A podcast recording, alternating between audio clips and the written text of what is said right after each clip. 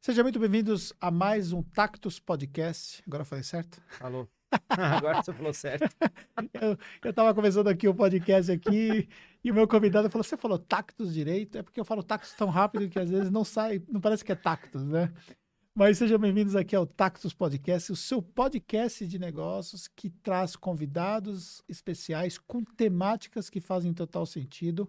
E hoje não seria diferente, né? O meu convidado ele vai falar sobre gestão de pessoas, estratégia de formação de times, recrutamento e seleção.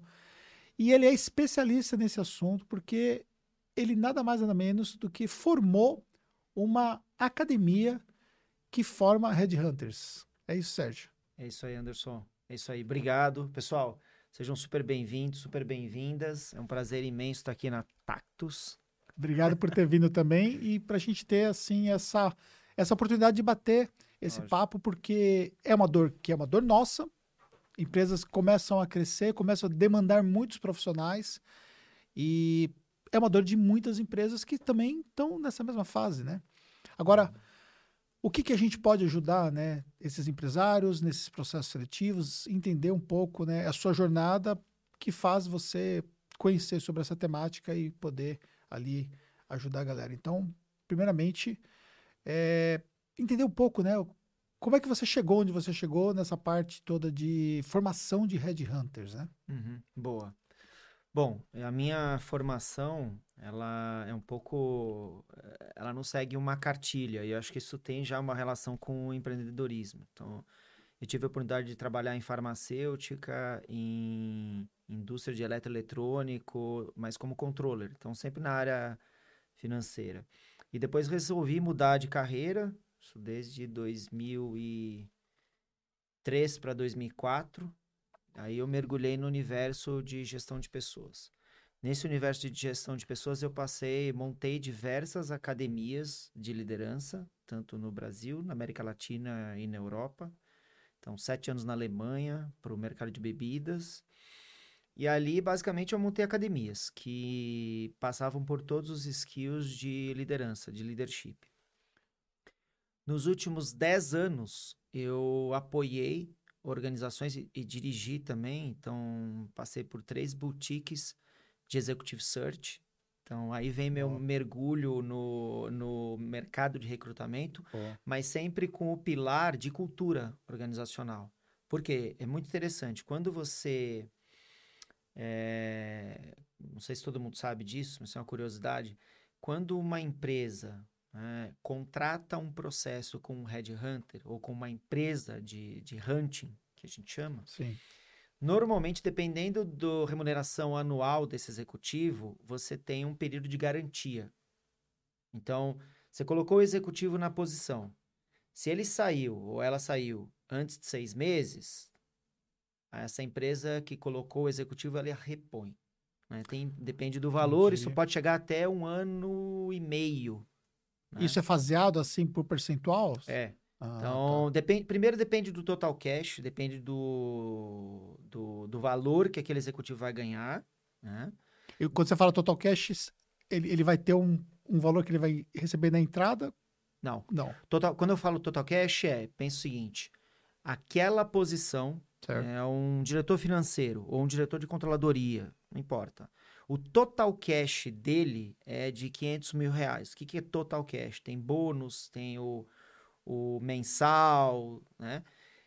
O percentual que a consultoria vai cobrar é sobre o total cash. Mas o total cash, ele é que período que é considerado para ser o total cash? 1 ano. Ah, tá. Então é considerado 12 meses. 12 meses, perfeito. Então vai ser o que ele teria de variável versus tudo, o que ele vai ter fixo. E aí a consultoria normalmente aplica um percentual. Normalmente esse percentual vai de 18% a 23%. Boa. Então vai dar equivalente ali um pouco mais de 1 mês de remuneração dele por ter encontrado esse executivo. Perfeito, é isso aí. E aí há uma garantia para a empresa, que é justamente pelo fato de flopar ali...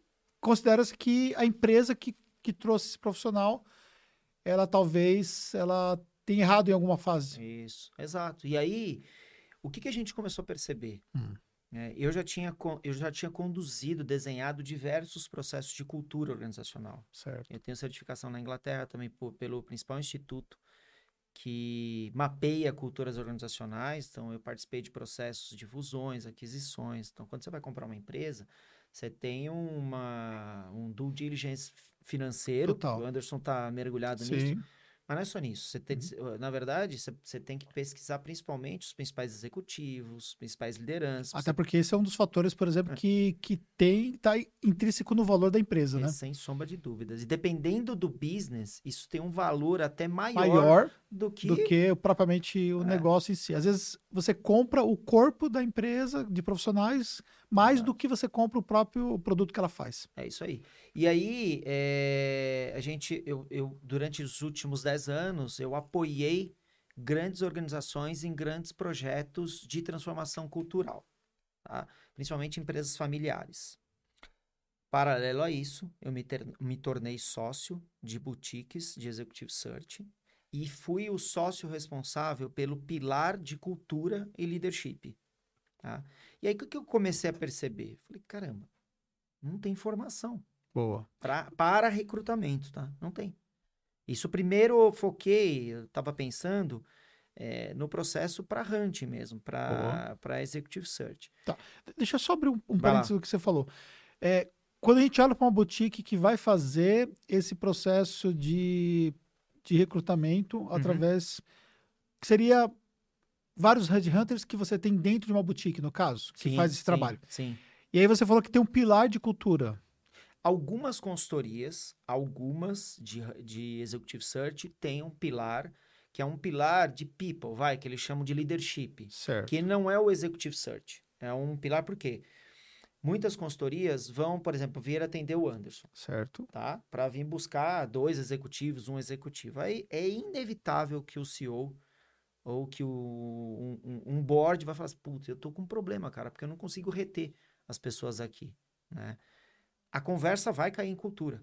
Então, essas boutiques sentiram a necessidade de ter um pilar de cultura organizacional para ter um diálogo, porque não dá para falar só de posição com você, só de vaga. Você não é simplesmente eu chegar, eu quero um cara com esse perfil, sai no mercado e traz. Não.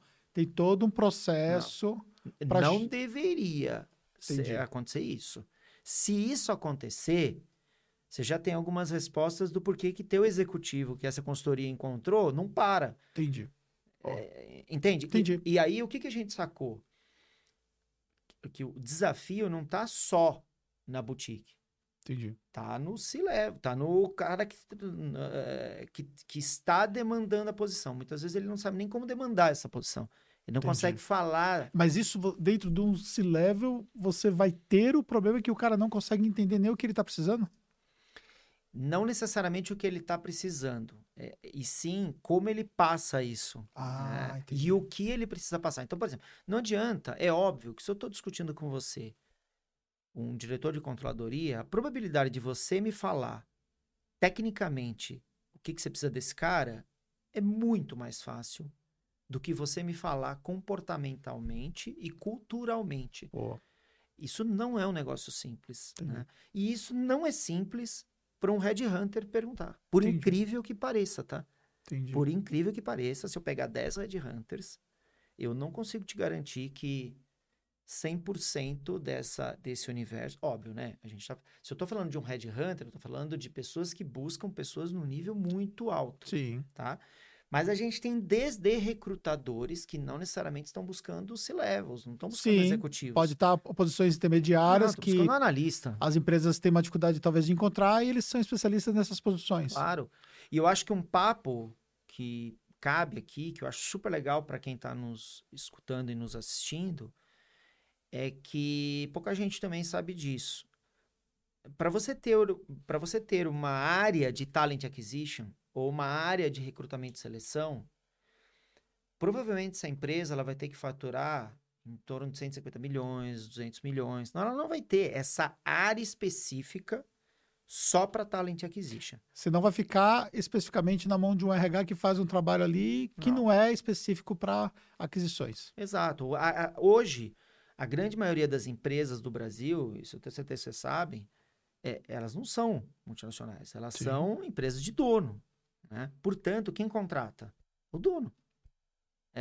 Essa pessoa né? Ou a liderança recrutadora, que a gente chama, é quem dirige o business, ela tem uma parcela fundamental para que essa contratação dê certo. Entendi. Né? Ela buscando ou não uma consultoria externa. Se essa pessoa ela não souber passar, não adianta. A busca vai ser feita de forma errada, né? Entendi. E o que a gente percebeu é que você pode ter um recrutador externo muito bem intencionado, muito bem preparado, preparada. Mesmo assim, a decisão final não é do recrutador. A decisão Entendi. É do dono da vaga, do dono da posição. Não tem jeito. Entendi. Mas por que que a boutique ela traz para o risco a questão se não der certo? Se a decisão final da contratação seria no caso do dono da vaga? Porque ela faz um bom trabalho, um bom... Também não é a palavra bom, né? Mas ela faz um vasto trabalho do quê? De busca no mercado. Isso ela pode fazer. Então, uma parte que é muito grande operacional, ela vai fazer. Ela tem banco de dados para isso. Então, ela te encurta um caminho que é muito interessante. Mas a nossa tese é, ok, né? Agora, mesmo assim, se você, dono da posição, não souber explicar, isso eu tô falando do alinhamento. Sim. Não destinar tempo para as entrevistas, você vai ter que entrevistar os candidatos, as candidatas. Sim. Que boas perguntas você faz, não vai adiantar. Vai passar por um processo seletivo natural que a empresa tem. A grande questão é que assim, se você contrata uma consultoria de recrutamento, você encurta. Porque esse cara já vai vir bem escolhido. Normalmente, o que essa consultoria vai te entregar? Vai te entregar um shortlist. Tá. O que é um shortlist? Uma lista pequena. O que é essa lista pequena? Ela tem que ter em torno de 4 pessoas. Entendi.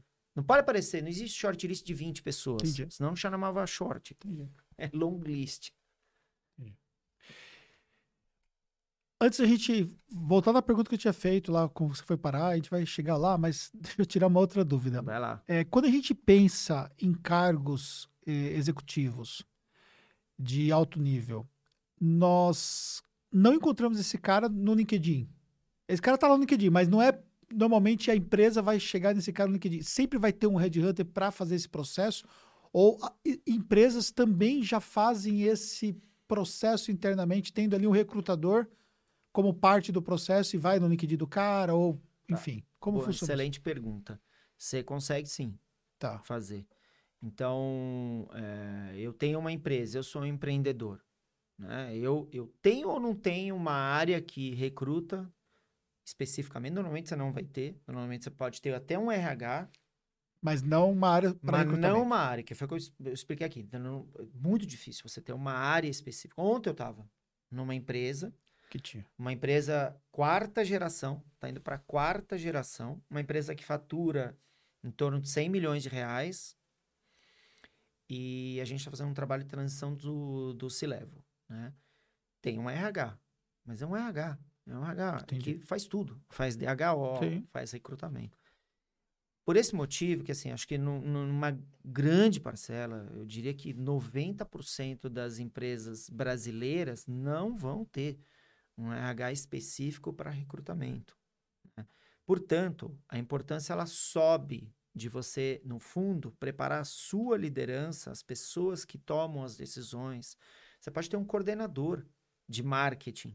É muito importante que esse seu coordenador de marketing, seu gerente de marketing, tome a decisão da contratação. Entendi. Você fala assim, cara, isso é sua responsabilidade. Não sei se você entendeu isso. Uhum. Não, mas se contratar errado. Se você contratar errado, eu perco muito dinheiro. Mesmo que eu não tenha contratado uma consultoria externa.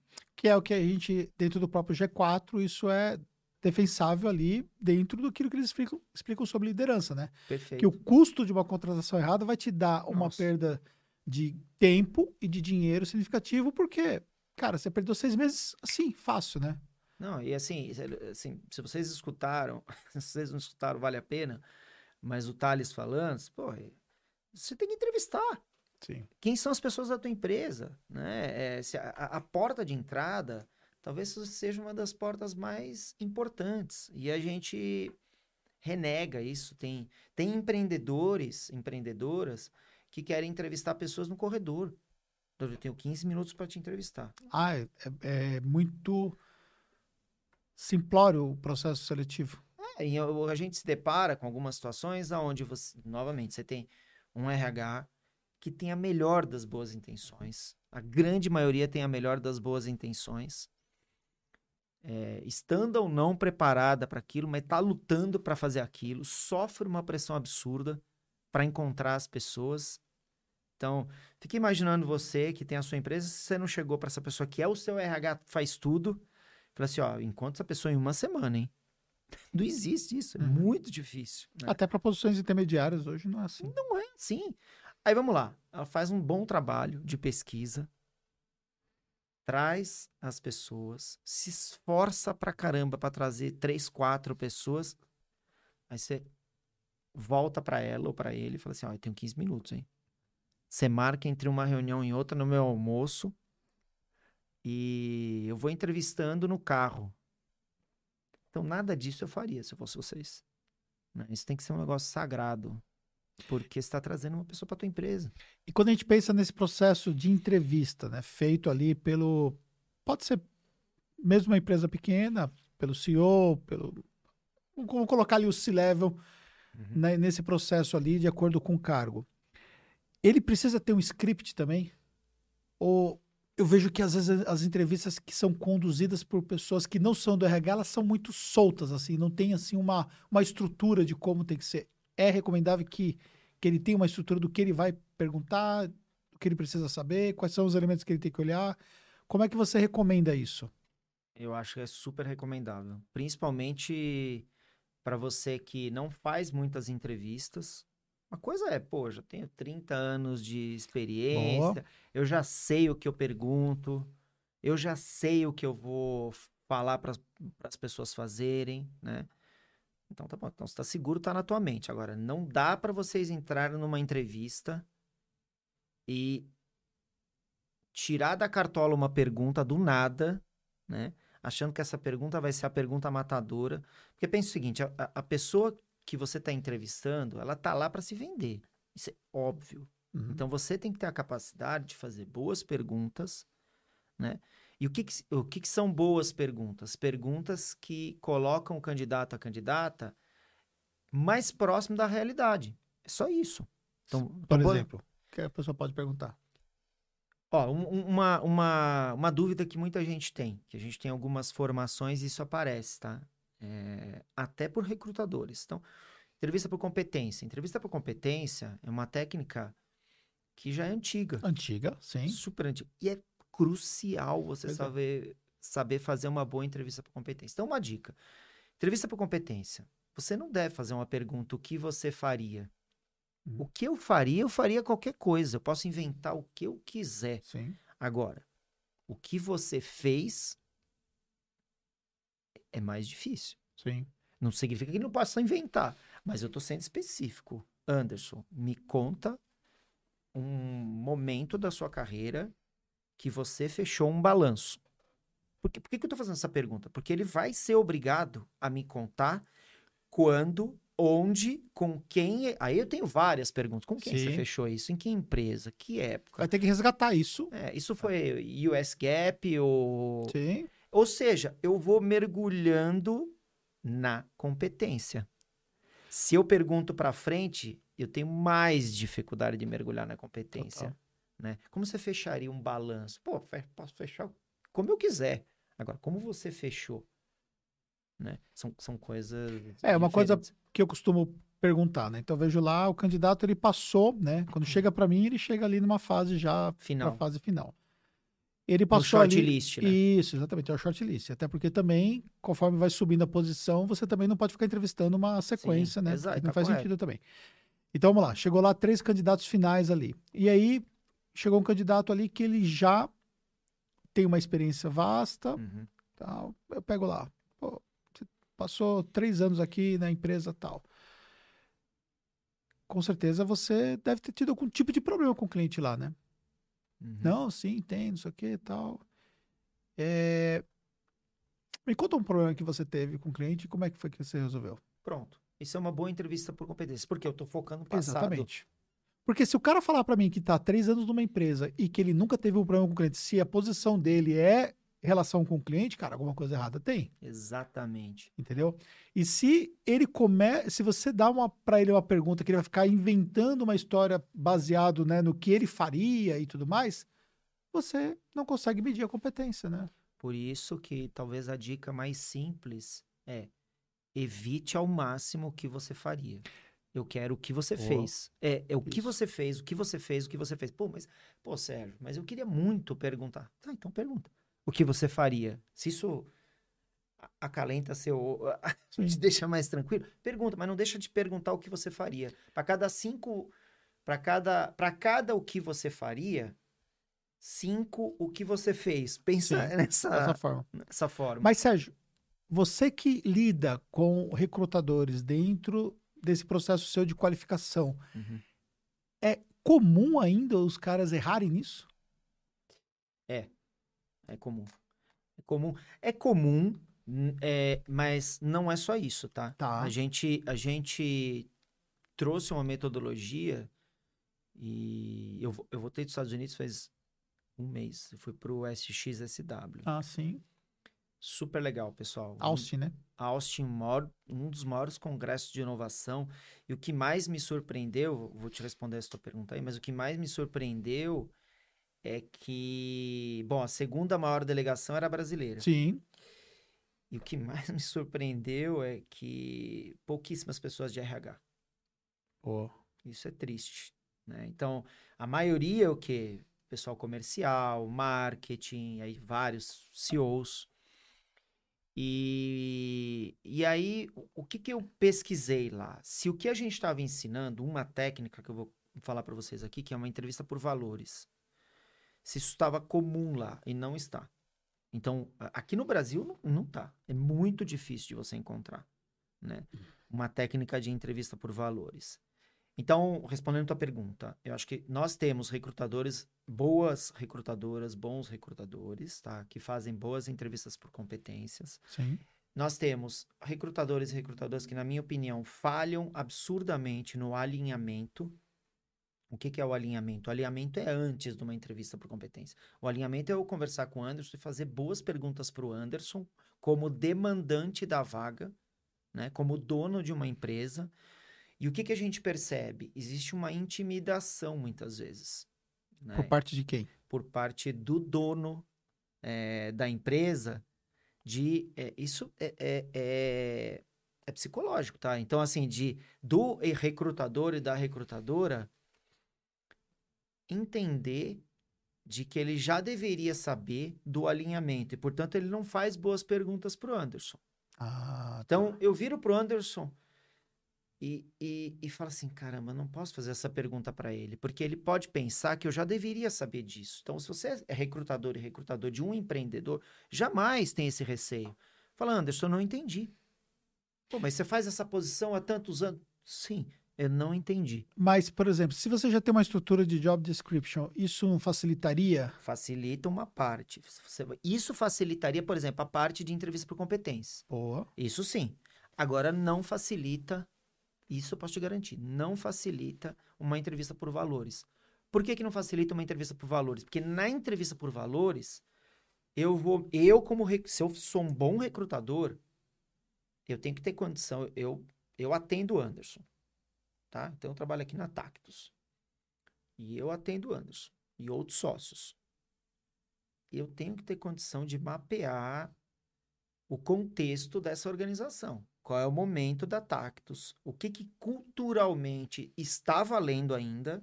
O que na minha opinião, nós deveríamos trazer uma pimentinha? Né? Ah, tudo bem, isso é papel do Anderson. Claro que é papel dele, mas é meu papel. Eu, como recrutador e recrutadora, vou me diferenciar a partir do momento que eu deixo ele sem sono. Puta. Cara, aquela pergunta que o Sérgio me fez, eu tinha pensado nisso, né? A gente está com um processo agora, não posso falar empresa, tá? Claro. Mas é uma empresa gigante, de tecnologia, gigante. Adquiriu diversas empresas. E a gente, estrategicamente, está apoiando o processo de trainees. Certo. Então, tem uma etapa que a gente chama de Zoom organizacional, onde eu estou entrevistando todo o board. E aí, eu estou fazendo essa pergunta. Qual pimentinha você quer que a gente traga para dar um gosto diferente da sua cultura. E eu tenho escutado de alguns casos, pô, essa é uma pergunta boa, cara. Eu não tinha pensado nisso, porque muitas vezes eu estou buscando só pessoas seguindo a mesma cultura. Mas pensando em 2 anos, o que, que eu não tenho hoje? Então, isso é uma boa pergunta de um recrutador. Porque isso você vai equalizar na contratação. Vou. Entendi. Aí, na contratação, né, eu vou ajustar um ponteiro lá. Falar, olha, então, os caras têm uma gestão muito... uma gestão próxima, é uma gestão onde delega demais e onde tem uma dificuldade de seguir processos, tá? Por exemplo. Então, qual é a pimentinha? Pô, eu quero um cara que é focado em processo. Eu quero um cara que tem um perfil um pouco mais duro, né? É um cara que cobra mais. E eu tô falando isso de um trainee, tá? Então, eu quero um trainee que entre numa reunião e me cobre que eu não cumpri o processo ABC para chegar no que eu tô apresentando. Então, teve um cara que falou isso para mim. Falou, essa é minha pimenta. Gente, isso é uma pergunta de recrutador. Pô, mas por que que um empreendedor não poderia ter isso? Primeiro porque ele está chafurdado em diversas coisas, né? E é muito difícil dele ter essa própria reflexão. Por isso você tem um recrutador. É por isso que você tem alguém de RH. Se você tem alguém de RH aí na tua empresa, e, desculpa, assim, é mais do mesmo, não consegue te provocar para alguns pensamentos diferentes, você tem um problema, né? E essa pessoa de RH, para ela poder fazer essa provocação, ela tem que estar sempre buscando referência fora. Ah, eu acho que, assim, com certeza, ficou bom, né? Mas com certeza, né? É isso que a gente tem um programa de 2 dias, né? Eu falo isso, que a gente chamava imersão, agora chama Recruiter Experience. E eu provoco isso. Eu falo assim, primeira coisa, assim, se você tem receio de sentar com os Andersons, né? E falar assim, eu não vou falar com você no corredor, pra lá e pra cá, eu preciso da sua atenção para fazer um bom alinhamento. Assim, você tem um problema. Primeiro, o problema tá com você. Ah, mas ele vai me demitir, né? Eu já escutei isso. Ah, mas ele vai me demitir se eu fizer isso. Ele vai te demitir de outra maneira também, tá? Uhum. Você pode ter certeza, porque ele vai pensar, por que essa pessoa não me cobra, cara? Pra eu sentar. Se isso é tão importante, porque sabe o que vai acontecer? Você vai fazer um alinhamento errado, né? E o dono da posição vai jogar em você, vai falar, pô, mas por que você não fez essa pergunta? Não, porque você não me deu tempo, você não me cobrou. Você não falou que isso era importante. E ter claro isso ajuda também a encurtar esse processo de recrutamento?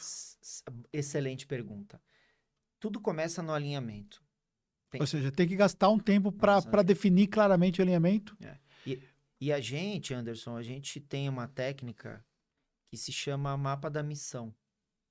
Então, o que é mapa da missão? Cara, o que é a missão que essa posição vai ter? Missão é algo muito maior, muito mais amplo do que um job description. Entendi. O job description está dentro do mapa da missão. Faz parte do mapa da missão, ok.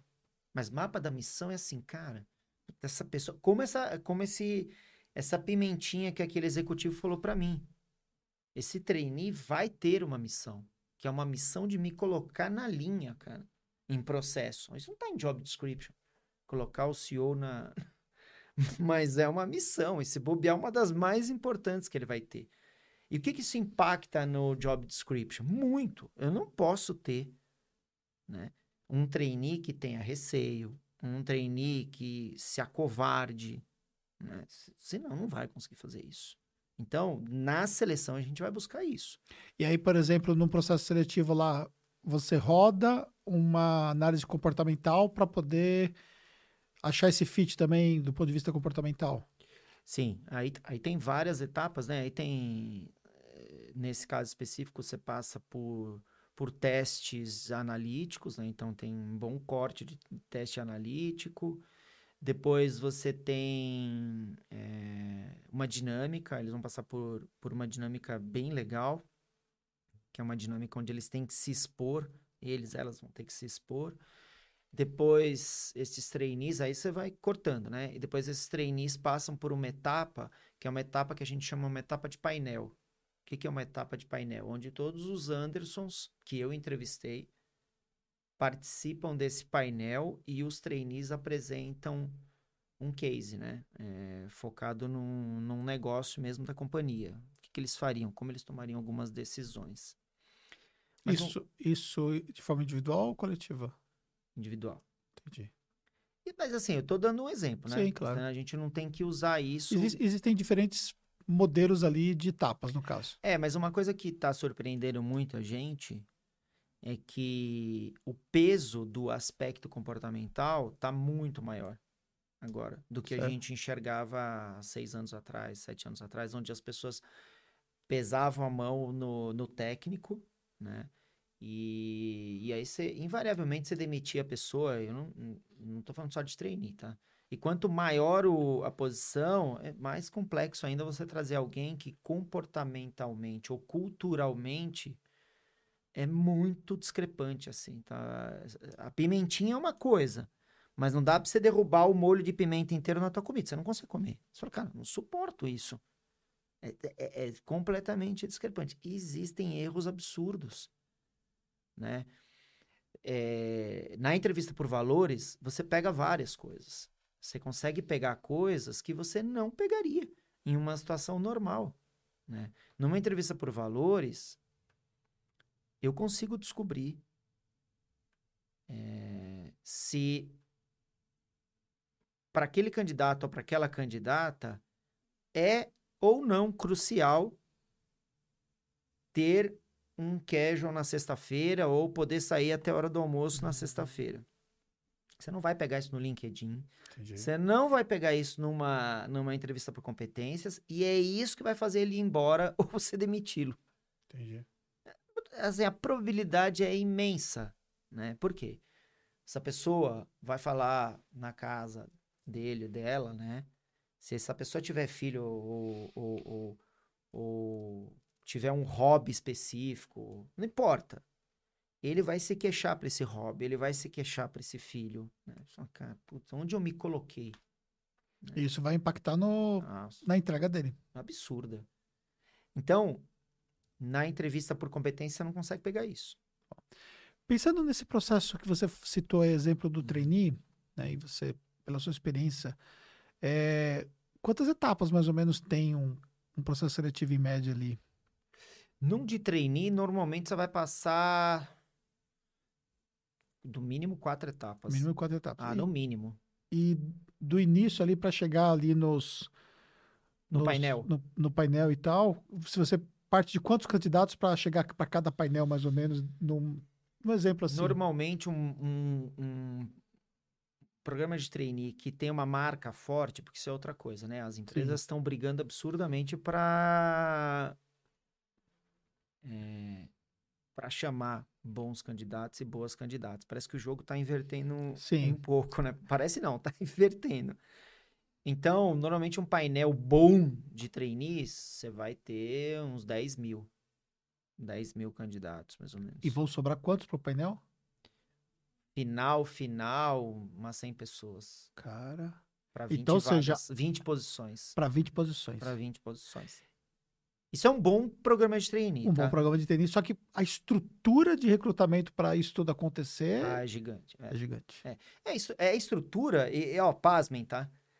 Quando a gente fala, isso é também uma curiosidade legal. Quando a gente fala estrutura, você imagina o quê? O que você fala estrutura? Para poder fazer pessoas? Umas 10 pessoas? Não passa disso, tá? É menos. 5, 6... É muito, rapaz. É muito. E eu achei esse teu ponto muito legal.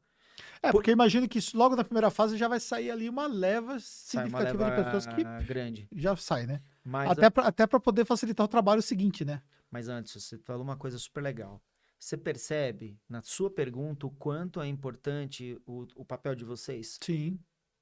Porque senão vocês vão massacrar uma equipe de recrutamento. Vocês vão massacrar. Essas pessoas, elas sofrem uma pressão, assim, completamente fora do comum, que não tem nenhum cabimento. Uhum. E, no fundo, você coloca uma pressão que joga contra você. Uhum. Porque imagina, não, tem que entregar, tá bom. Então te entrego. Isso aqui você quer? Tá aqui. A entrega o melhor do bando de pior.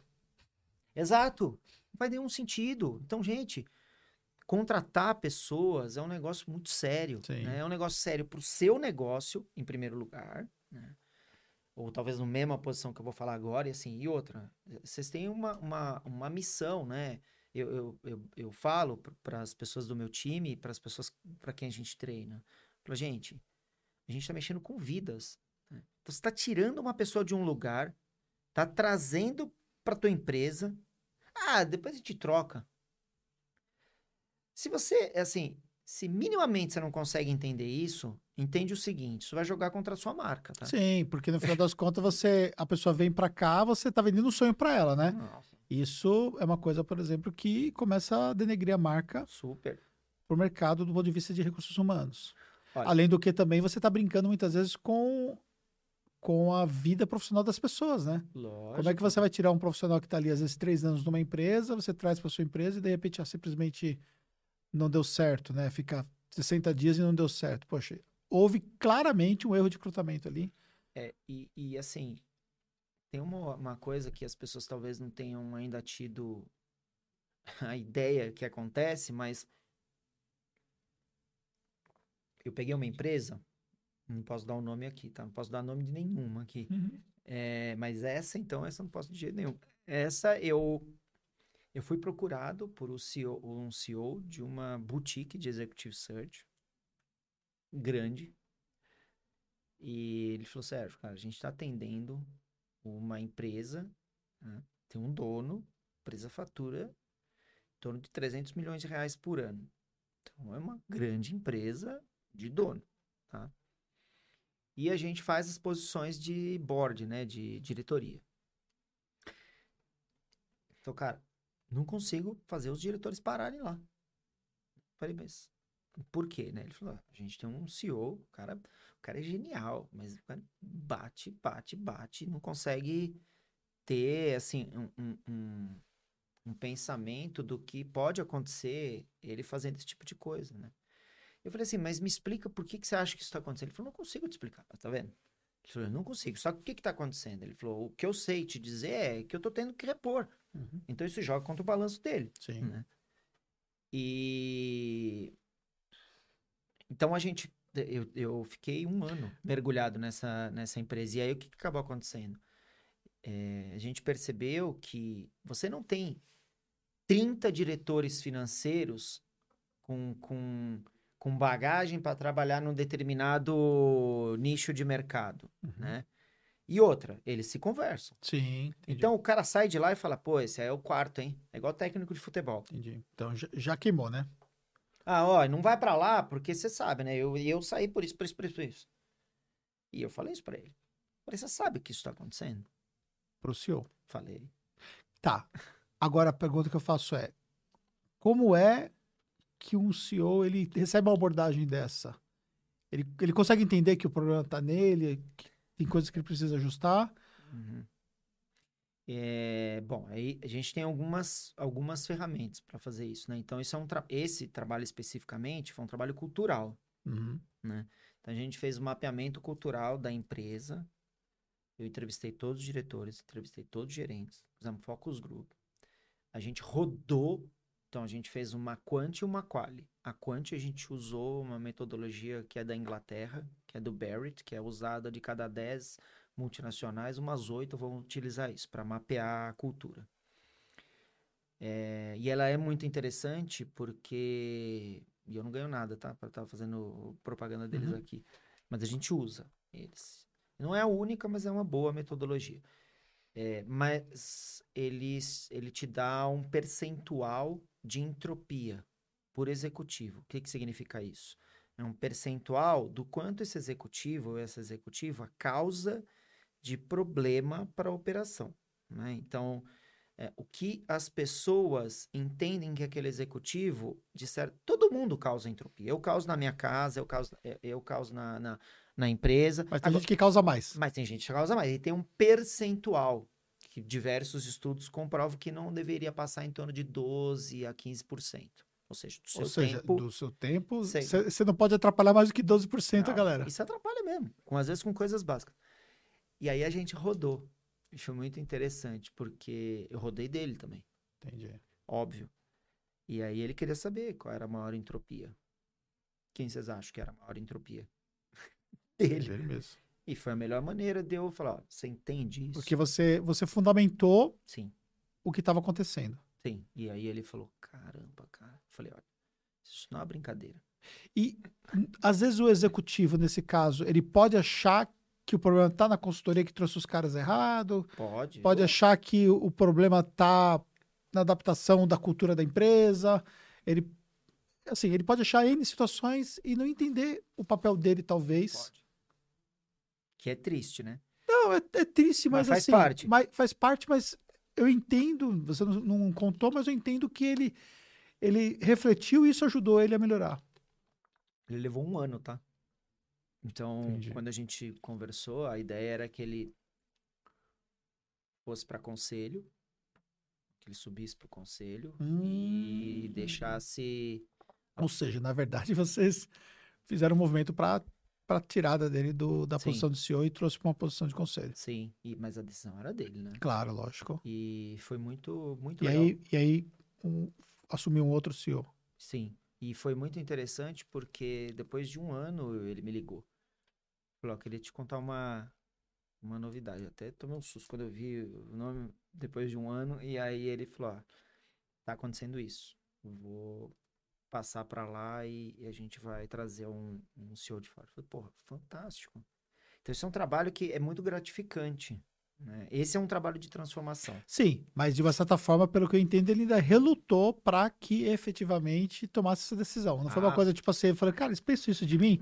Então tá bom, então eu tô indo pro conselho. Não, jamais, não. Foi uma coisa que ainda... E isso, acho que boas transformações, isso também é outra boa provocação do Anderson. Boas transformações dificilmente vão acontecer da noite para o dia. Boa. Não vão. Entendi.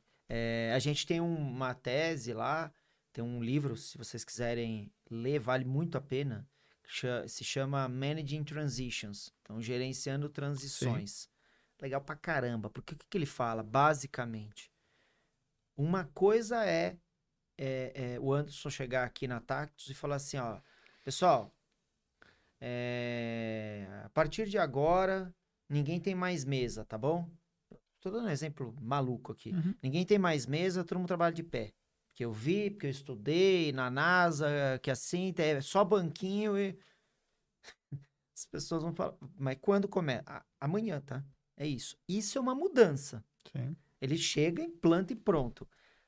A transição é ele vir e falar, pessoal, eu fui pra NASA...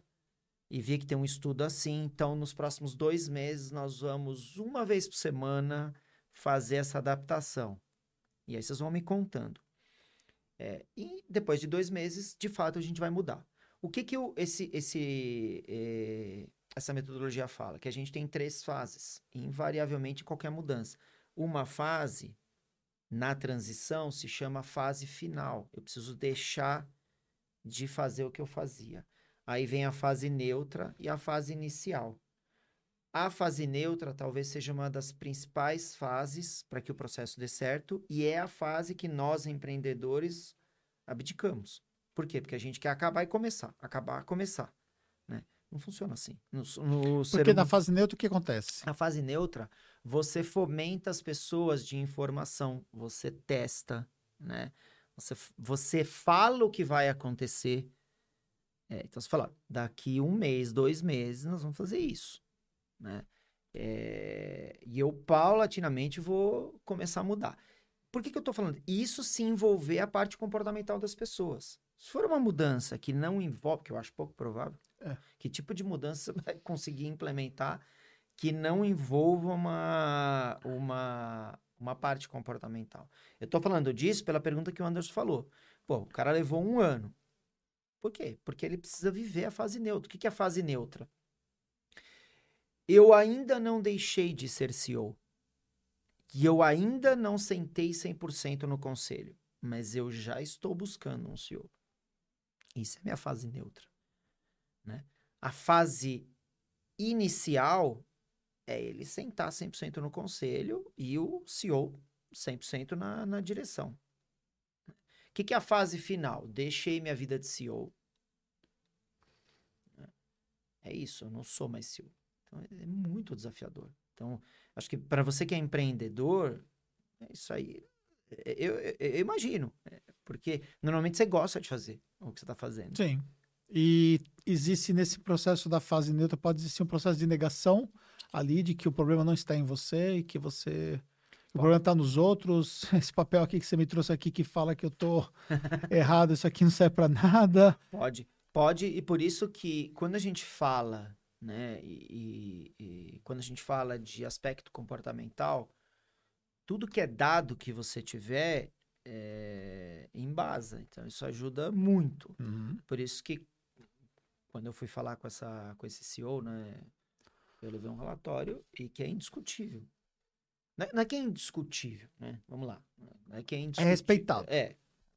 Então, e aí eu falo para ele, ó, desse percentual que eu tô te mostrando aqui, 5% é confusão, 8% é agressividade e X% é outra coisa. Mas como é que chega nisso, né?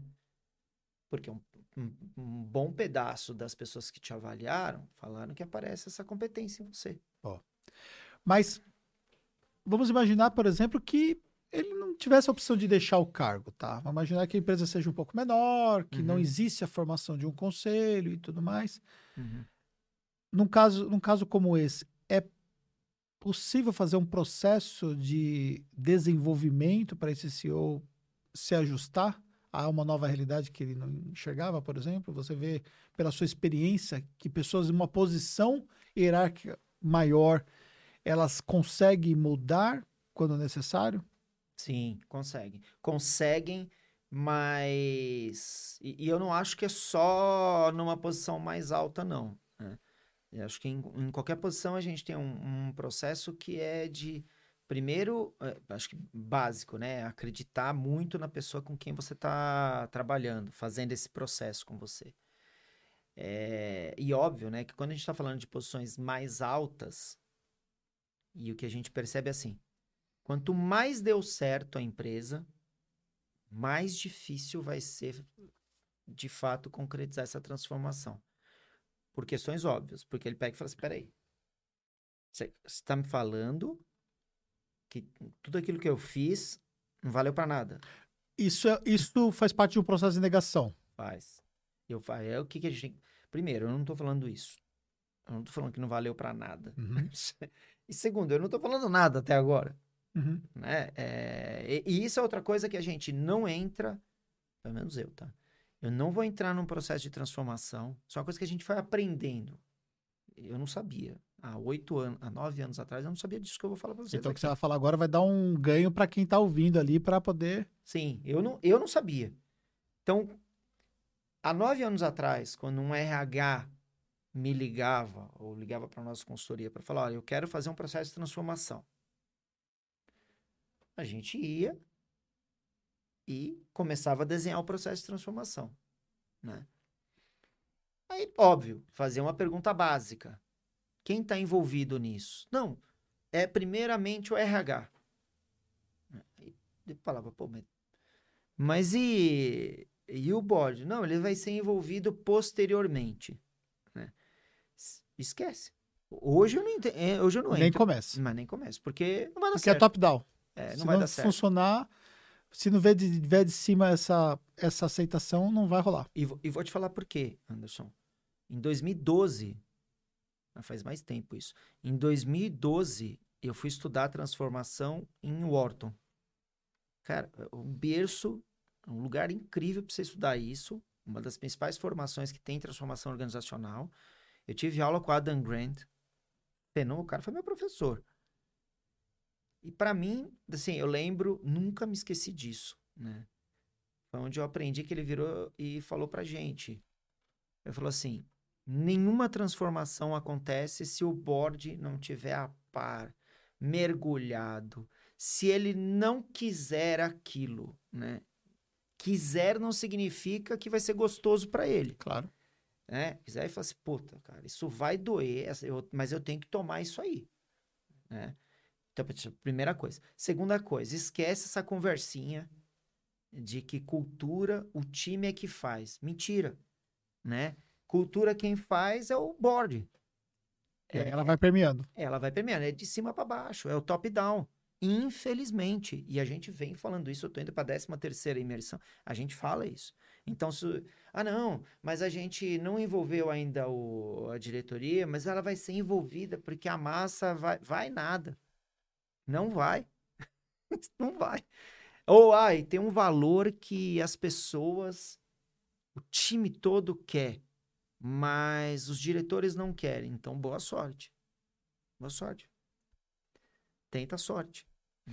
Então, o cara chegou até aquela posição da empresa dele, fundou a empresa do zero. É isso aí. Hoje a empresa está daquele tamanho, ou seja, inegavelmente um case de sucesso. Sim. Só que ele está numa outra realidade, ele está num outro nível de desafio em termos de negócio. Uhum. Ele tem que ter pessoas abaixo dele que são pessoas, né, que têm um nível estratégico relevante, e às vezes ele começa a sentir dificuldade porque a cadeira dele como CEO está maior do que a capacidade dele para ser ali aquele gestor, né? Se ele não se conscientizar, esquece. Pode começar a dar problema ali, porque começa a ruir um pouco essa linha intermediária que seria essas posições todas ali de pessoas que ele colocou, né? Sim, eu acho que esse é um ponto fundamental, então... De novo, né? É tão fundamental vocês, como empreendedores, empreendedoras, terem um time abaixo de vocês que tenham coragem de cutucar vocês, assim, chefe, putz, cara, acho que assim, o que a gente tá fazendo não faz sentido mais. Uhum. Não, mas pô, você nasceu ontem. Uhum. Essas são as frases que eu escuto, né? Pô, você nasceu ontem. O ego ainda é uma coisa lógico. Que... Por isso que eu falei assim, quanto mais deu certo sua empresa, então se você é alguém, tomara que, tá indo para a 3ª geração, que seja a 2ª geração, deu muito certo. O ano passado você lavou a égua, né? Eu vou mudar, né? Uhum. Pensa direito, né? Traga essa pimentinha para sua equipe. Por isso que formação de equipe é tão crucial. Uhum. Você trazer pessoas que tenham condição, não de encher seu saco, não é isso. Uhum. Mas de te provocar, de te fazer pensar, né? E outra coisa que eu aprendi com o Adam Grant, que essa também eu nunca mais esqueci, né? Se você tem um time, né? Você definiu uma estratégia, culturalmente vocês vão fazer uma mudança e tem alguém do seu time, que é alguém importante, que é contra isso.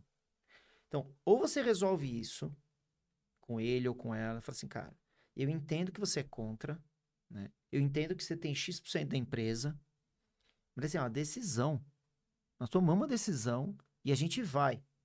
Se essa pessoa continuar contra, essa pessoa vai ter que sair. Isso parece um negócio bobo, uhum.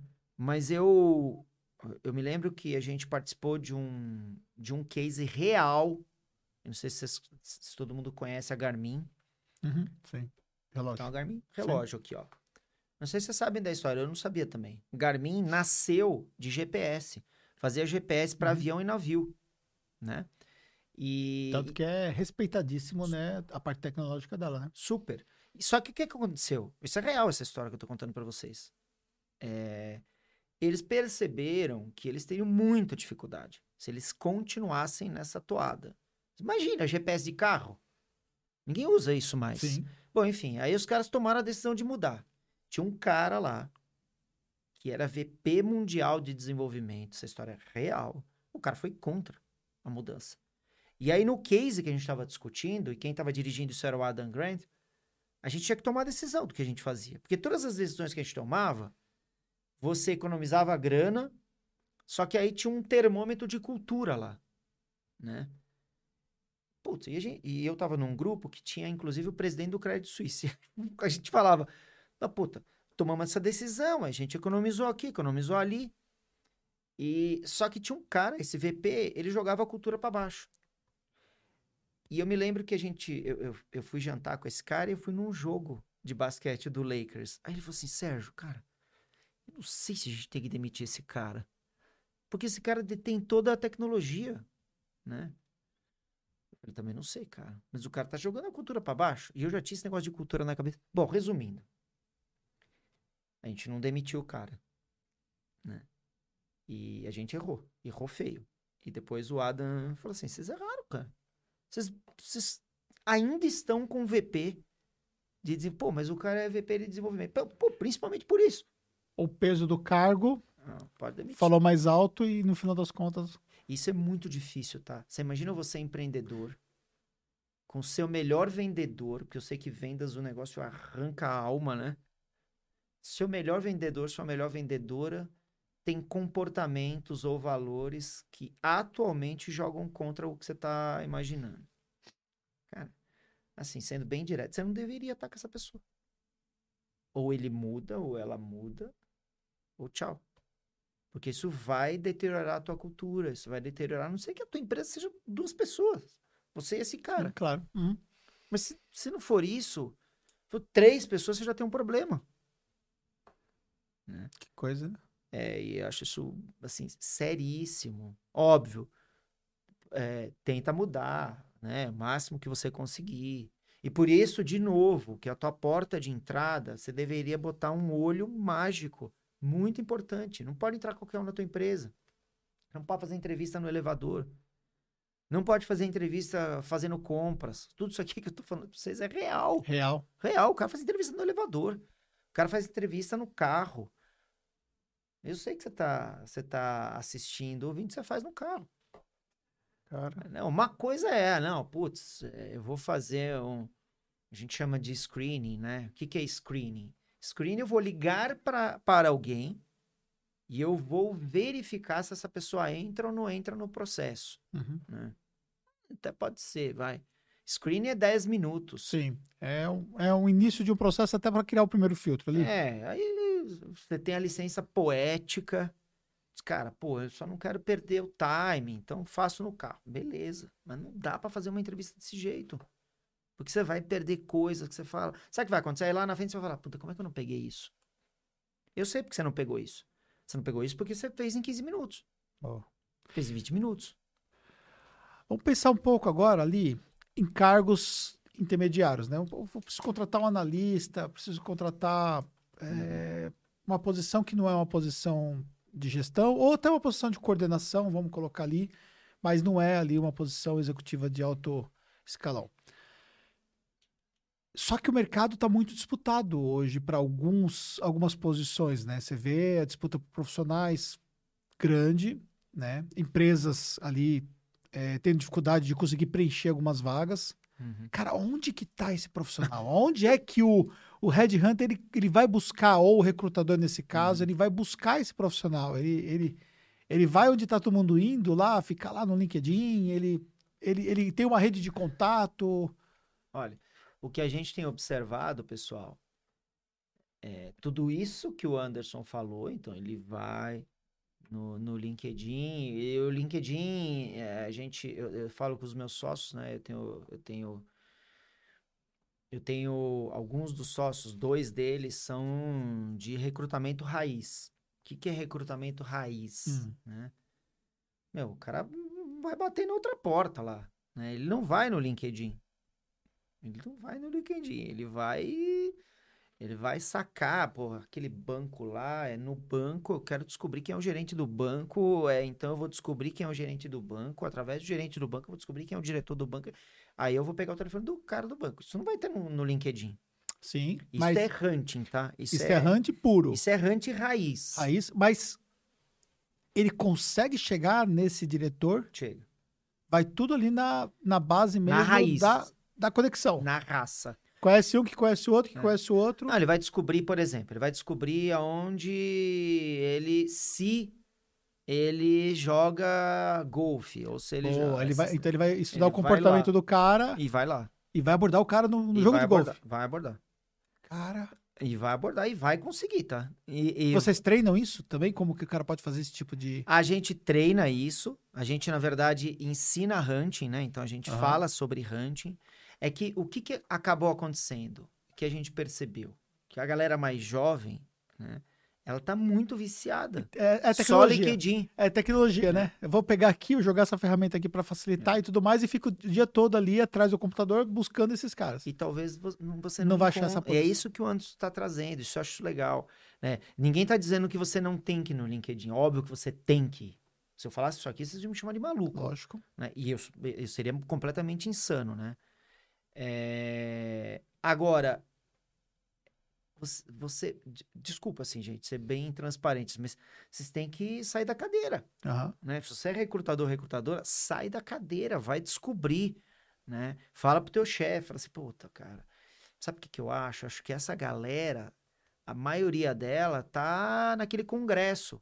Então, quais são as feiras que rolam, né?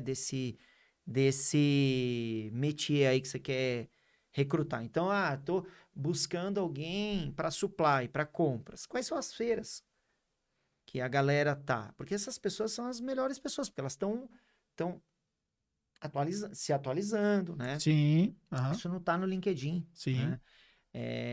Então, isso eu acho que é uma coisa fundamental. E às vezes você pode encontrar na feira uma pessoa que não é a pessoa que você precisa, mas você abre ali um network que essa pessoa pode te conectar com outras pessoas, né? Fantástico. Então, outra coisa que é fundamental...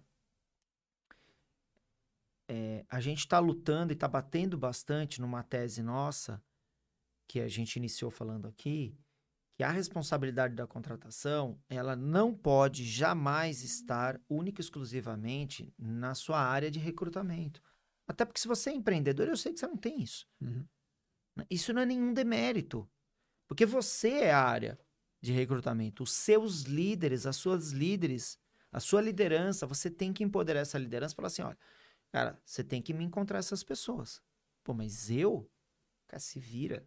O que é o se vira? Né? Qual é a sua rede de contatos? Então, a gente atende uma grande empresa. Isso é uma empresa francesa, gigante. E a gente está treinando toda a liderança dela em recrutamento. Eles estão virando o canhão, porque você imagina. Mesmo numa empresa gigante, você vai ter uma área de talent acquisition com 15 pessoas. Você imagina a força que tem você treinar 1000 líderes para buscarem pessoas, para entenderem o que significa a responsabilidade de você trazer pessoas para a tua empresa. Você aumenta exponencialmente isso. Sim. Né? Então, o que a gente acredita? Você, como empreendedor e empreendedora, deveria colocar na sua entrevista... Experimenta colocar uma pergunta.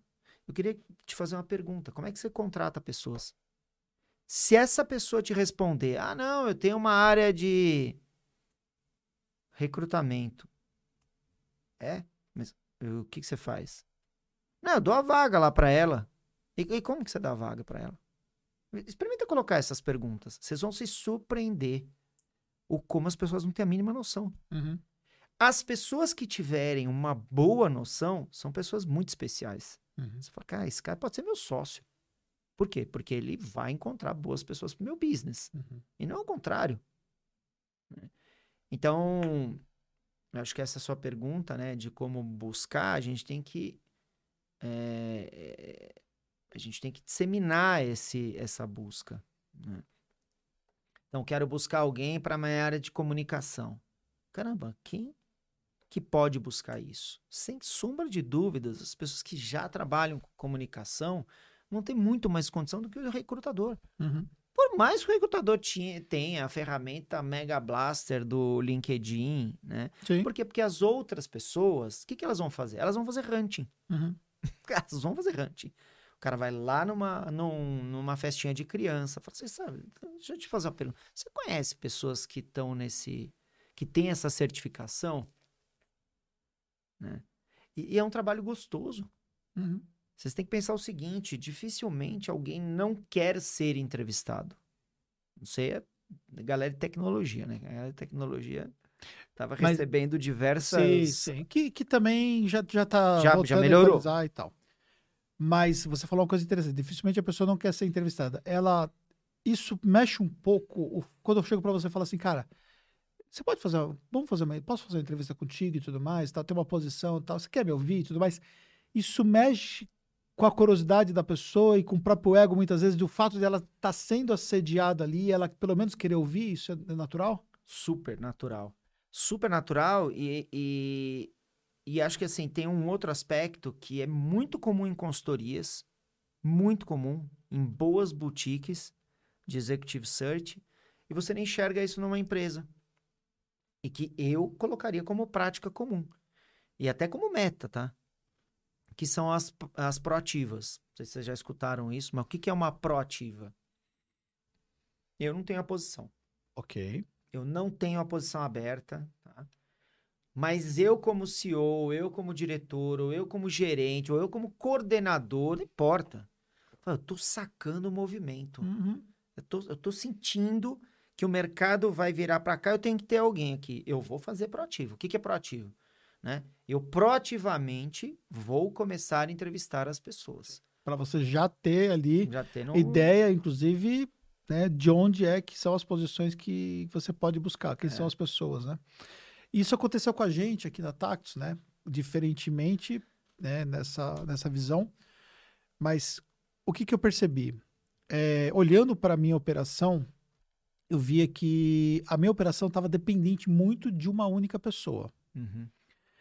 Só que aí, aquela questão das interações, né? O volume de interações vai aumentando, a gente não consegue ter o volume de coordenações todas possíveis embaixo, você vai formando aquelas coordenações, vai trazendo uma coordenação, mas para você trazer um nível de coordenação mais elaborado, você precisa ter um profissional mais qualificado.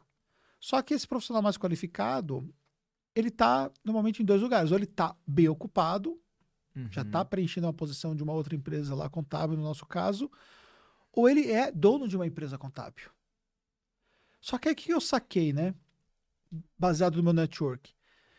Muitos desses donos de uma empresa contábil, eles estão num desafio gigantesco, brigando sozinho no mercado. Por quê? Ele é dono sozinho da empresa dele contábil, às vezes tem 2, 3 pessoas ali abaixo dele, tem uma carteira de clientes que não é grande, e ele não consegue desenvolver outras habilidades, como fazer o marketing, como pensar em estratégia e tudo mais. Ele é extremamente operacional, mas ele tem aquele desafio. Por que não vender o sonho para essa pessoa, trazer o negócio dela para dentro, não pelo negócio dela, porque às vezes a carteira é irrelevante, mas vender o sonho que ela vai ter uma posição estratégica na operação, onde ela vai conseguir desenvolver algo muito mais estruturado com uma empresa que tem toda uma estrutura em volta de apoio. Cara, em cima disso, a gente trouxe 2 pessoas de fora, que começou assim. Eu comecei, cerca de 10 meses antes, olhar para a pessoa e começar a considerar. Poxa, essa pessoa um dia pode vir para cá. Uhum. Aí tentamos o recrutamento tradicional, não deu certo, tentamos formar pessoas, não conseguiram rampar suficientemente para ocupar posições. E aí, no final das contas, o que foi que nós fizemos, né? Nós conseguimos fazer uma pessoa rampar num partnership para virar sócio também, então fizemos ali um vesting. E aí, com isso, eu consegui matar uma parte do problema e a outra eu trouxe nessa condição. Peguei, ela tinha uma empresa, ela tinha uma carteira de clientes, estava no interior, eu falei, chamei ela para uma reunião, falei, você quer me ouvir e tudo mais e tal, veio para uma reunião. Aí, entendi todo o momento dela, entendi qual era a realidade dela naquele momento e tal, e fiz uma proposta. Eu falei, cara, vem para cá, ocupa a posição, eu te garanto isso, te dou essa condição assim, para você fazer a mudança e tudo mais. E ela simplesmente deixou o sonho dela de empreender e juntou o sonho dela com o nosso sonho dentro do que nós estamos construindo. E ocupa hoje uma posição onde ela deve ter umas 40 pessoas abaixo dela, mais ou menos. Boa. Entendeu? Com outros níveis de coordenação. E eu consegui resolver o problema que eu estava tendo, que era justamente a posição acima dela, que era de uma outra sócia, que estava já numa condição que... não estava, e hoje menos ainda, né? Porque isso foi num outro momento, nós estamos falando já há 2 anos que passou isso. Uhum. E que foi extremamente estratégica, né? Porque, tipo, a gente tem uma filial em BH, hoje, por exemplo, ela tá em BH lá cuidando da filial com o time de lá, entendeu? E tipo, coisa que até falei pra Fernanda, que é sócia, eu falei pra ela hoje, eu falei assim, já pensou se você tivesse, né, que uma vez por mês passar uma semana lá em BH com o time e tudo mais, com tudo que você tem hoje pra fazer, e se não fosse a Mônica que estivesse fazendo esse trabalho, né? Ela falou, então, eu não ia conseguir fazer. E acho que o olhar do empreendedor, o olhar de um gestor estratégico, de conseguir anteceder os movimentos do negócio, ou anteceder aonde é que você vai chegar e identificar quando que você vai ver que vai ter pontos de total ruptura se você não montar uma estrutura bem preparada, é fundamental, né? Isso. E essa proatividade que você citou encaixou exatamente com o que eu fiz e eu nem sabia que existia isso do ponto de vista de recursos humanos. De você criar essas posições e você preparar posições que não existem ainda para poder proativamente ter elas prontas. E olha que interessante. Normalmente, a escola da proatividade, ela tá presente só com headhunters que atendem posições muito estratégicas, estão sentados em board. E isso, por que invariavelmente isso acontece em posições mais estratégicas, né? Primeiro, porque as pessoas que tomam a iniciativa de fazer uma proativa têm a visão estratégica da companhia. Então, fala assim, pô, eu tenho condição de prever, ou pelo menos imagino que daqui 2 anos, né, a gente gostaria de mirar isso, ou no final do ano, portanto, eu já vou me precaver. Agora, a minha provocação aqui, né, é que isso não deveria ser única e exclusivamente de um dono de uma empresa, de um diretor, de um gerente. Eu acho que vocês deveriam, né, eu me incluo nisso, tá? Eu não saio disso, não. A gente tem que estimular isso nas nossas outras pessoas, né? Então, é óbvio que eu tenho 3 heads lá. Então, é óbvio que elas, esse é o papel delas. De, eu tô entrevistando uma pessoa assim, tô entrevistando uma pessoa lá, porque eu tô imaginando que a gente vai fazer isso, vai fazer aquilo. Agora, seria muito legal se o teu analista estivesse pensando, olha, eu tô sentindo um movimento. Faz sentido isso, Anderson? Porque eu conheci uma pessoa assim, assim, assado.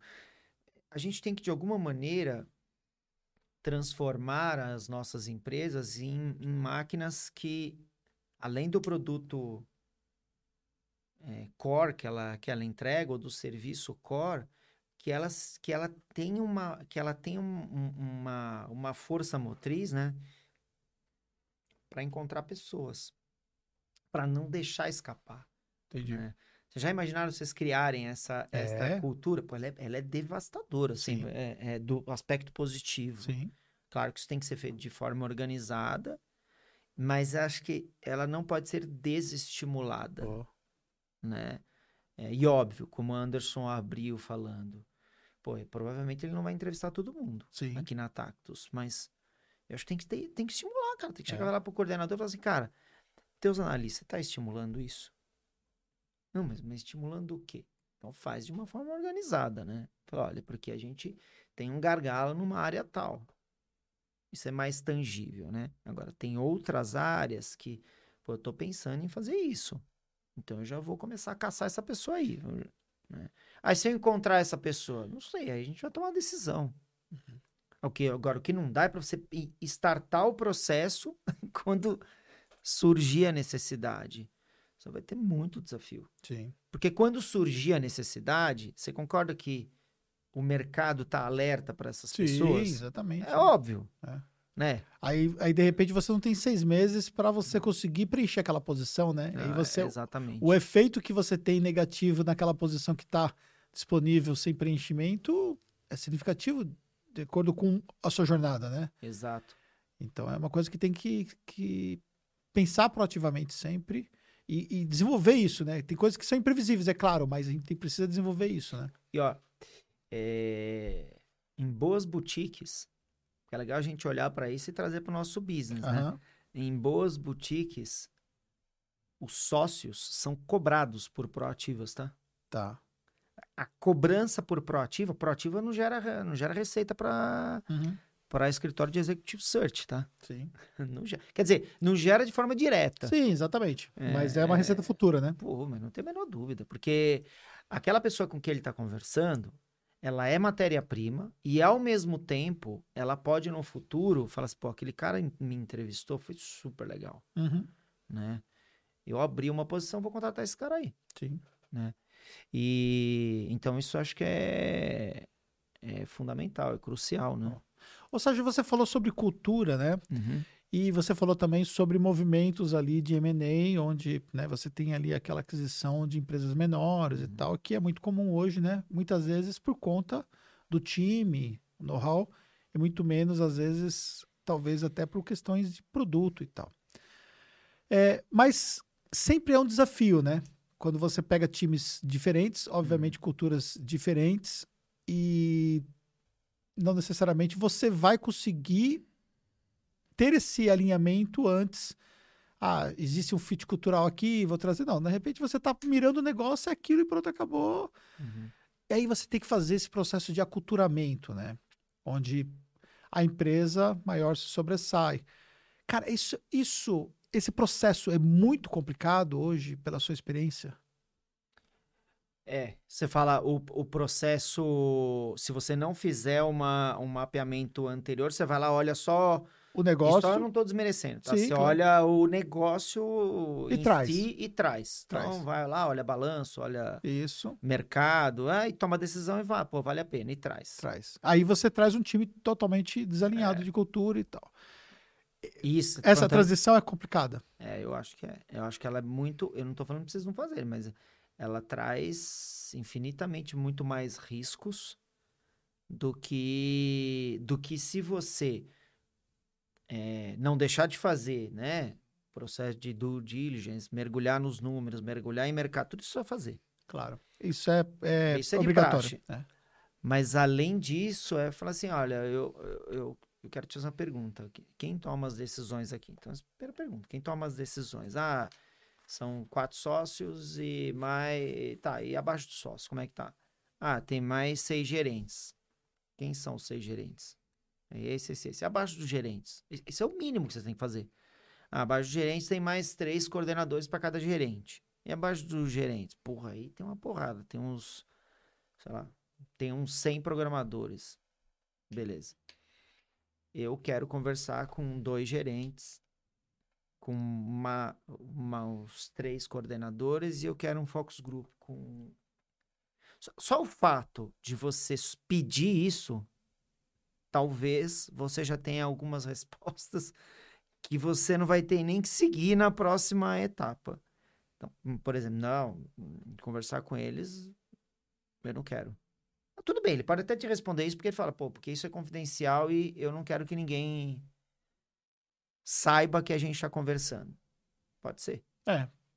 Mesmo que você tenha um NDA, mas você vai ter um NDA focado na questão própria do negócio e não... Mas as pessoas, né? Isso normalmente, na nossa experiência, né, Anderson, ele traz um desafio. Agora, você tem... Que se perde pessoas... Por 2 razões, né? Primeiro que com a sinergia, obviamente, posições vão sobrar, né? Sim. E segundo, porque pessoas não vão se adaptar à nova cultura. Não, exatamente. Agora, se eu pudesse escolher, eu faria essa etapa, né? Entendi. Eu lutaria para fazer essa etapa. Porque você tem um viés de recursos humanos, obviamente. Né? Mas na hora que você vê o viés de negócio, não vai ser isso que vai prevalecer muitas vezes, né? Essa visão de RH, né?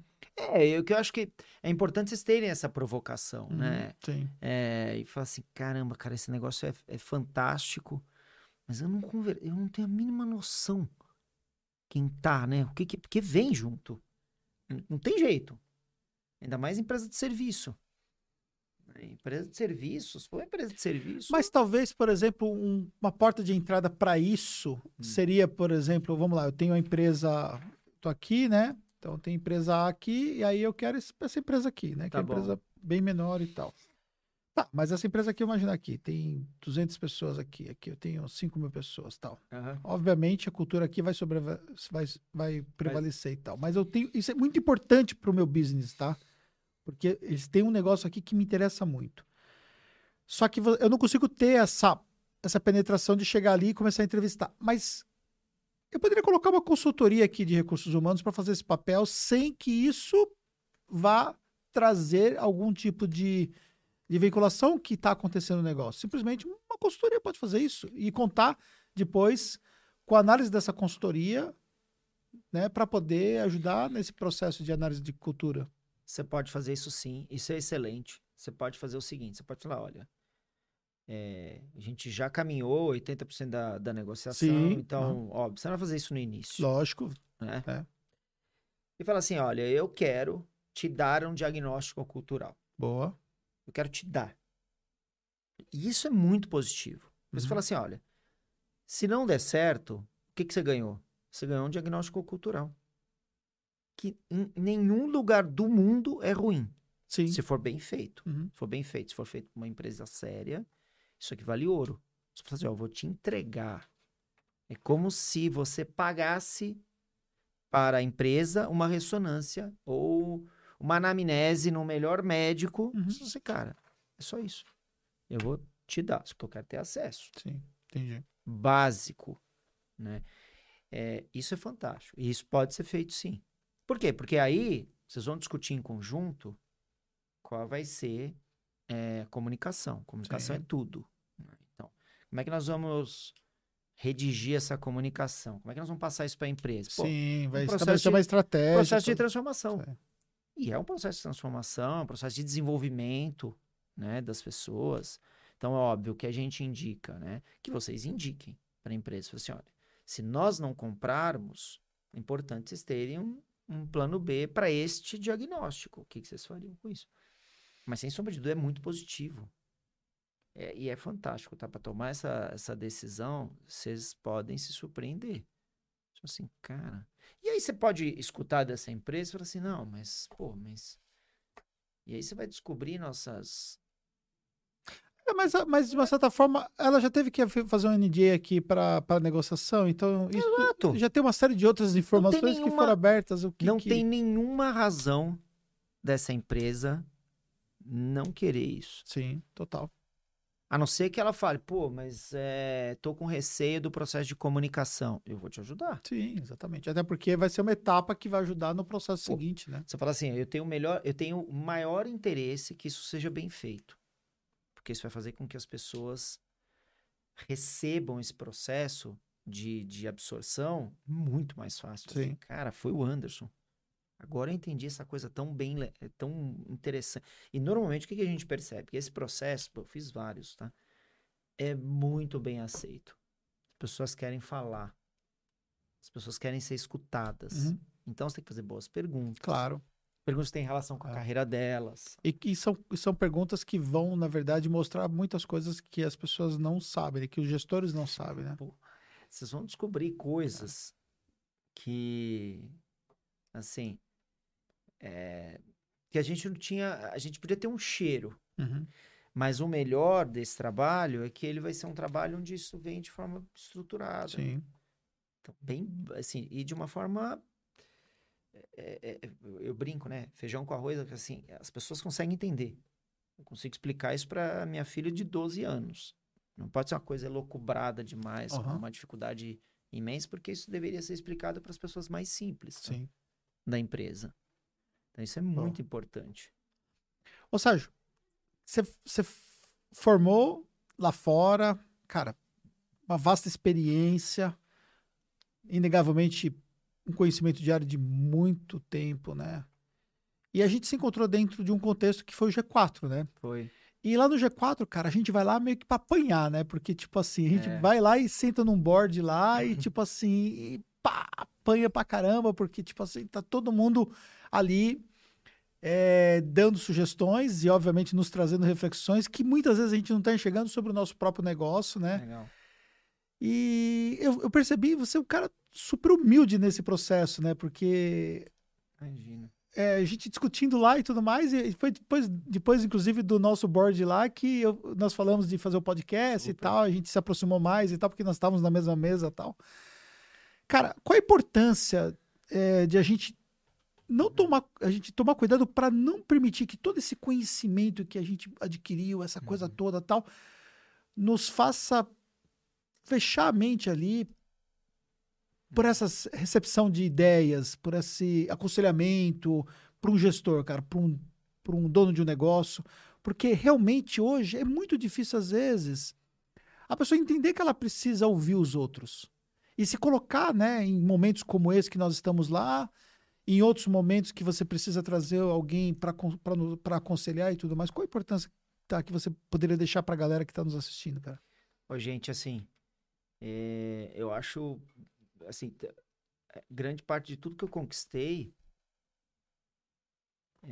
veio da minha capacidade de eu não vou dizer de querer apanhar, tá? Mas de ter uma... E eu não sou 100% isso que eu vou falar agora, tá? Tem momentos que são muito difíceis de você aceitar isso que eu vou falar, mas existe uma base muito legal, que vocês tiverem a oportunidade de dar uma mergulhada, que chama Teoria U. Tá legal pra caramba. Então, por trás de grandes teorias das principais sobre mudança, sobre aceitação, tem a Teoria U, que é de um professor do MIT, que chama Otto Scharmer. E de forma bem simples, muito simples, o que que ele fala? Que as grandes transformações que mudaram as nossas vidas aconteceram invariavelmente por alguma catástrofe, né? Ou porque aquele executivo ou aquela executiva sofreu algo que transformou a vida dela de forma negativa e aí ele caiu para a real, né? Então, esse é um caminho que não é legal, óbvio. E aí tem um segundo caminho, e que eu aprendi, né? Lá, eu ouvi aquilo, mexeu bastante comigo. Eu falei, pô, cara, a gente tem que ter, ele chama Teoria U, porque é um U, né? E aí na barriga, na parte de cima, ele chama de open mind. É mente aberta. O que é mente aberta? Cara, você vai para qualquer processo de transformação, qualquer processo de desenvolvimento. O que é um processo? É uma conversa aqui. Uhum. Tá, cara, vou startar essa minha mente aberta. Então, eu tive isso no G4, né? Eu levei a Headhunters Academy para realmente ter esse troço aberto lá. Eu falei, cara, eu quero ter esse troço aberto aí, mas eu fui de caso pensado. Sim. E aí, o que que ele fala? Segundo estágio é coração aberto, né? Ou open heart. O que que significa isso? Esse talvez seja um dos mais importantes. É aumentar a sua sensibilidade.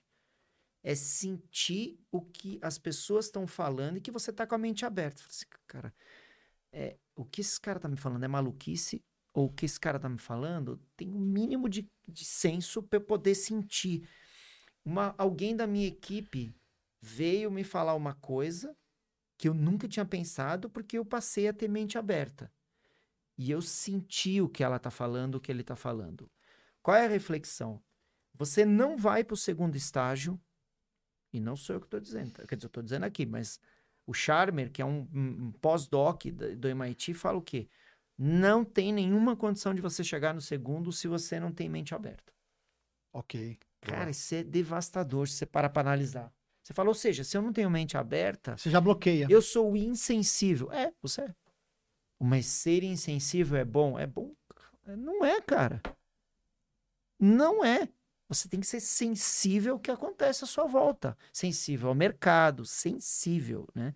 E por último, vem o tal da onda que todo mundo fala, mas muita gente fala sem saber o que está falando, que é a presença, que é o tal do presencing, né?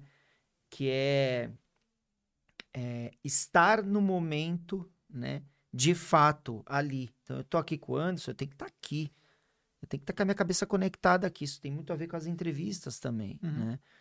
Então, gente, olha a importância de vocês terem a mente aberta para vocês estudarem coisas diferentes, para vocês escutarem coisas diferentes, escutarem coisas que te tiram do eixo, sentir o que você sente em relação àquilo que está sendo dito, que as pessoas te falam, e se conectar com o momento presente. Qual a importância disso?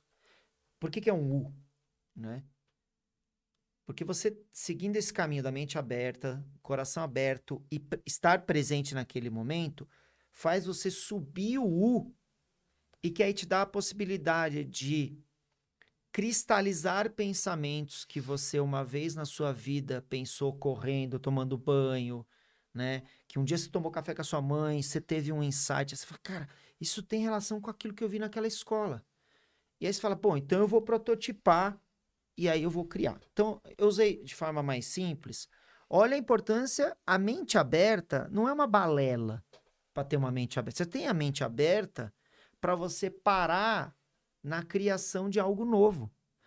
E qual é o efeito oposto disso, de você não ter a mente aberta? É você fazer downloading, ou seja, colocar todo o seu conhecimento que você adquiriu na sua vida, e por isso que eu comentei, quanto mais você deu certo, mais difícil de você ter mente aberta. Sim. Quanto mais você deu errado, você tá sempre aberto, né? Você fala, cara, porra, eu quero ouvir, eu quero... Então, mas você tem que ouvir quando você deu certo também. Então, o caminho oposto é você fazer download de experiências passadas, bloquear a mente aberta e ficar no seu mundo. E aí, o que que isso acontece? Você não cristaliza, você não prototipa, e você não realiza, né? Então, depois quem tiver curiosidade, joga lá. Boa. Teoria U. Excelente dica. Chama Otto Scharmer. Ele é considerado um dos maiores pensadores e caras que discutem muito transformação. Tá? Não é assim, não é, como é que eu vou falar? Não é muito agradável você ficar escutando. Claro. Ele é um cara... ele não, eu até acho que ele não é muito didático, mas é importante, tá? Acho que é pra quem tá dirigindo um negócio é super legal. Show. Então, eu acho que isso me provocou, tá, Anderson? E, cara, eu acho... Eu adoro sair e entrar no meu carro agora e ficar pensando algumas coisas que você me perguntou, né? Que eu falei... Então, isso é importante. E para mim aqui também é de extremo aprendizado, né? Tanto que para mim é tão importante o podcast, né? Que eu ajusto a minha agenda, né? Para poder estar aqui. E quando legal. Eu estou, é o que eu estou fazendo aqui, cara. É o que você falou. Tá presente de fato. Então, eu tô aqui presente porque eu tô aqui aprendendo, eu tô trocando ideia. Acaba virando um papo de executivo, entendeu? Porque é um nível de conversa que é de alto nível e que a gente consegue ajudar outras pessoas também com tudo aquilo que nós estamos discutindo. Então, para mim, isso é fantástico, cara. É super. Isso é importantíssimo. E deixa eu te perguntar sobre a Headhunters Academy, né? Uhum. O que é a Headhunters Academy? Boa. Bom, nós somos a primeira e até agora a única, vamos ver quanto tempo vai durar, a primeira escola de recrutamento. E, então, nós ensinamos, a gente tem várias formações para recrutadores, para recrutadoras, e também boas formações para líderes, né? Que querem entender, querem aprender a parte de recrutamento. Eu já fui provocado pelo Anderson, tá? Então, uma questão da mente aberta aqui. Do digital, a gente já está correndo atrás disso, então o digital vai rolar, a gente tá iniciando, vai iniciar as gravações, então vai ser super legal também, eu devo a ele, tá, esse start, eu queria muito te agradecer. Eu que agradeço. É verdade. O seu agradecimento aí, formal, ficou bom. Fico feliz de saber que você pegou as sugestões do nosso board lá, que foi super top. Cara, e assim, olha o quanto é legal, né, isso que eu tô, eu acho que é legal a gente ser sincero e verdadeiro, né, a gente tem várias formações várias não, nós temos uma única que é presencial, olha que doideira. Uma única que é presencial e a gente tem mais 7 formações que são virtuais, tá? Então mas não são gravadas, são ao vivo, tá? Nós temos um projeto, que é um projeto muito legal, que é um projeto com a Gerando Falcões. Então, nós estamos fechando a segunda turma, onde nós formamos recrutadores e recrutadoras nas favelas. Tá? E aí, a terceira turma vai ser já uma turma piloto gravada.